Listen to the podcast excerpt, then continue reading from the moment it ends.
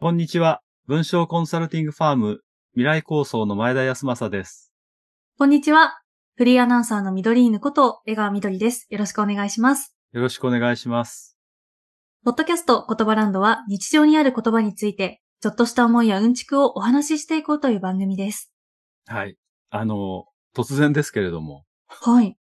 シーラカンスっていう魚ご存知ですか魚っていうかなさうんあ、聞いたことありますよ。あのーありますねね、すごい古代の魚ですよ。そうそうそううん魚、魚かなそうですね魚で合ってますかね。はい、うんあまあ、もともとなんか化石でしか見つからなかったんだけど、はい。あの、古生代のデボン紀っていうえ、ぼん時代。に、デボン紀っていう時代に出現して、はい。多分、あの、白亜紀末の、うん。えー、千、あ、6550万年前6550 6550万万万 年前。 に絶滅したって言われてたのね。古代魚ね、なんですよね。はいまあ、いろんな種類あるらしいんですけど、まあ、大体ままとめてシーランカースって言ってんだけど、はい。あの、ところがね、1938年にうん。南アフリカの、まあ、海岸あたりで見つかって、はい。で、話題になったんですよ。うん。うあ、んじゃあもうその当時はもう大ニュースみたいな。大ニュースだったんね。その後に、せえー1952年にインド洋で見つかって、はい。で、1997年にインドネシアの沖で生きたシーラカンスが見つかったんですよね。なんでしたっけそう。ええなんか、網はにい上がったみたいで、はい。一大ニュースだったんですよね。あそうですか。ん私がね、生まれた頃なんですが。そうで そうそうはそういそうね。ええでね、あの、シーラカンスを生きた化石って呼んでたのね。はい。あ、うん聞いたことあります。そう。なんかシーラカンス、つまりまあ生きた化石って言いますよね。そうんう。で、それ。がね、まあ最近というか、まあ10年ぐらい前なんだけど、はい。だからまあ、再びそういうな、生きた化石っていう言葉が載った時に、はい。読者から、生きたっていう過去形はおかしいって言われたのね。おー。だって、生きてるじゃないか。あーだから、生きている。る化石っていうのが本来だっていうふうに言われて。はい。で、英語でもね、リビングフォッシルって言うじゃないかって言われて、はい。 まあ、生きている化石なんだよね。直訳すると。確かにそううんですし、ね、まあ生きて化石もでもそううん生きているのかっていうところもちょっと考えちゃいそうですけど、 ねとにかくそういうお問い合わせがあったんですかあっね。たのねで、へーこれって、あのーまあ、よく言われるんだけど、あの、日本語を英語の文法に当てはめておかしいって言ってきてるのね。うんうんうん。で、ところがなね、る日本語の過去形っていうのは、英語のほら、現在形とか、ほどはい。だから現在完了形っていうのかな。昔からずっと続いてきたものが今もあるみたいな形で使われることがあるんですよね、結構。はい。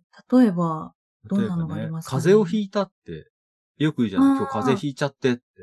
言いますね。ひいた過去形でしょ、確かになんか、うん今は引いてない、とは取れないけど、そ今風邪であることも風邪をひいたって表現しますね。う。例えはば今日ね、ニキビができたって。い。はい。これ今できてる状態指すじゃないですか。確かに。だけど過去形で言ってるでしょ本当ですねう。ん。だから現在、うん風邪をひいた状態とか、ニキビがじょできてる状態を、できたとかひいたっていうふうに、はい過去形で言えるんだよね、日本語って。本当ですね、うんで本当に、例えば過去のことであれば、うん。もう治ったけど1ヶ月前風邪をひいたんだよね。そとか、ちゃんとこう期間を言わないと、 過去形にならないというか。そうそうそうそう。はい。風邪をひいていたとかね。はい言。い方だといいかもしれないですけどね。ああ、確かにそうですね。うんうんだからその過去形の、そう、だから文脈によってそういうふうに読み取れるうん、過去形なんでですよね。本だ当でからすね例えば、あの、壁にかけた絵、うんあるでしょまあ、はかいけたのはかけた過去かもしれないけど、今かかってる状態ですよね。はい、かけている絵とも言いますね。ね。でうんあの、例えば1位になった選手には金メダ、金メダルが授与されるっていうと、うん。これは、なったは過去形だけど、授与されるは現在形で言われるっていうか、ちょっと未来に話だよね。そうですね。そう。う ん不あの考えたこともなかったから、改めて考えるとなんか難し思い議こだとよ言ってね。るようになります。はい。そう。で、ゆあの、川端康成の、あの、雪国なんていうのも、はい。国境のトンネルを抜けると雪国だった、だったっていうのは、はい雪国ですよねっていう話だよ ね。確かに、確 かに。雪国があー過去の話じゃなくて、雪国だったっていうのは、雪国なんだよね。うーん。確かに。ていう意外と日常的に使ってますね。そう例言えばわれでてみしょ、る不と思。議、あの、不思議なほど使ってるんですよね。はい。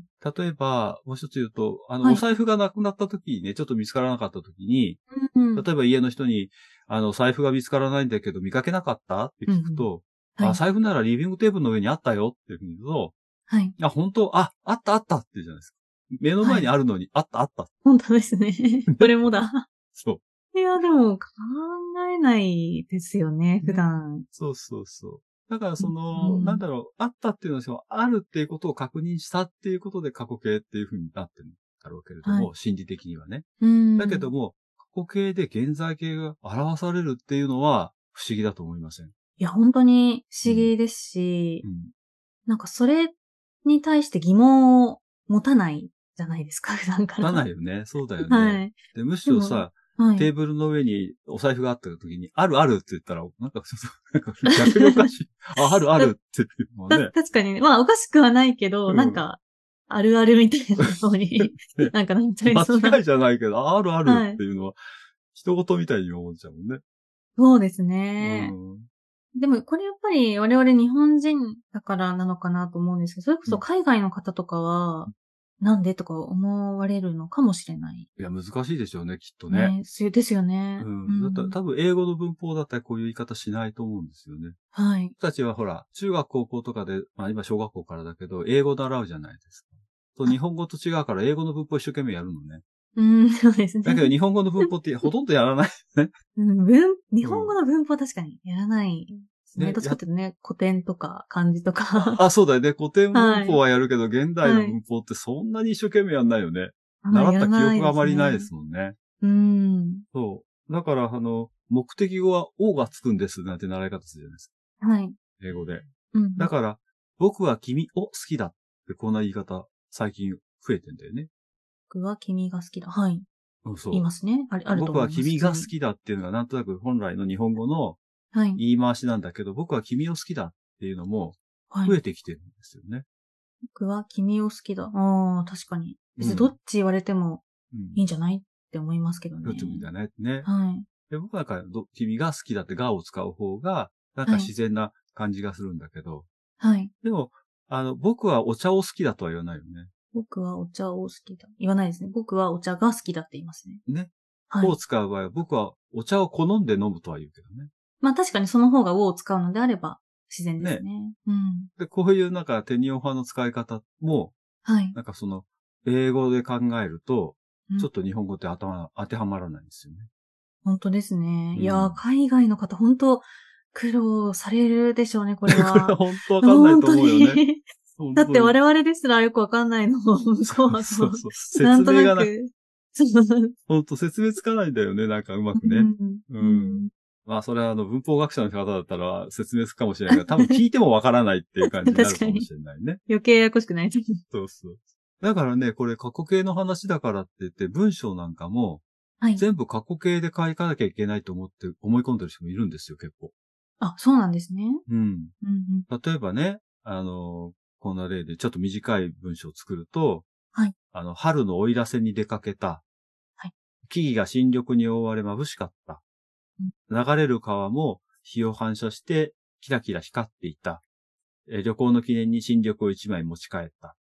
出かけた、眩しかった、光っていた、持ち帰った、全部過去形なんですそうですねよ。。まあこれを成立してないっては言えないんだけど、うん。なんかこう臨場感が今一つないんだよね。そうですね。淡々としてる感じが伝わりますね。ね。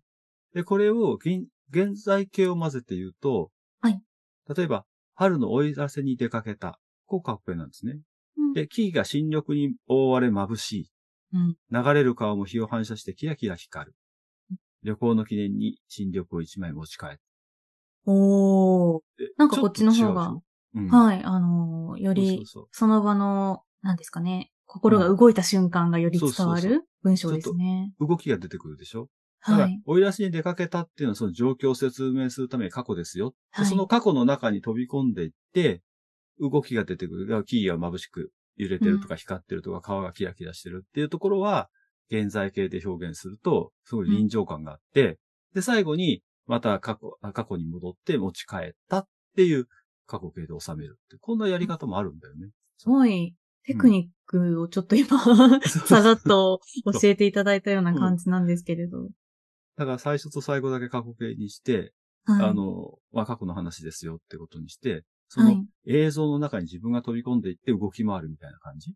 はい。そうするとそこは現在形で書いてもおかしくないんですよね。本当ですね。うんいやー、不思議そですね、日本語って。う。ね。英語でもこういう使い方あるとは思うんだけれども、あのはい。意外と過去形は過去形で書かなきゃいけないと思い込んじゃうと、うん。なんかこう、報告書みたいに、ちょっとカッチリはしてるんだけど、はい。動きがない文章になってしまうっていうこともある。だからまああんまりね、日本の言葉に、日本語にかな、うんカッチリした時勢を当てはめる必要はないとも言えるっていうかね。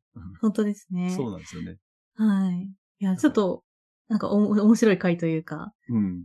なんかこれまではこう、なんですかね、ちょっとこう、最近こういう使われ方をしてるけど、例えば本来であれば、うんまあこれがた正しいと言いますか、うん本来の意味であったみたいなうん話も多かったんですけど、今回はまたちょっと視点が変わりましてね、あの、あえてこうね、かっちり決めなくてもいいという 日本語の、そうそうはそういそう、表現の整理でしたうね。ん。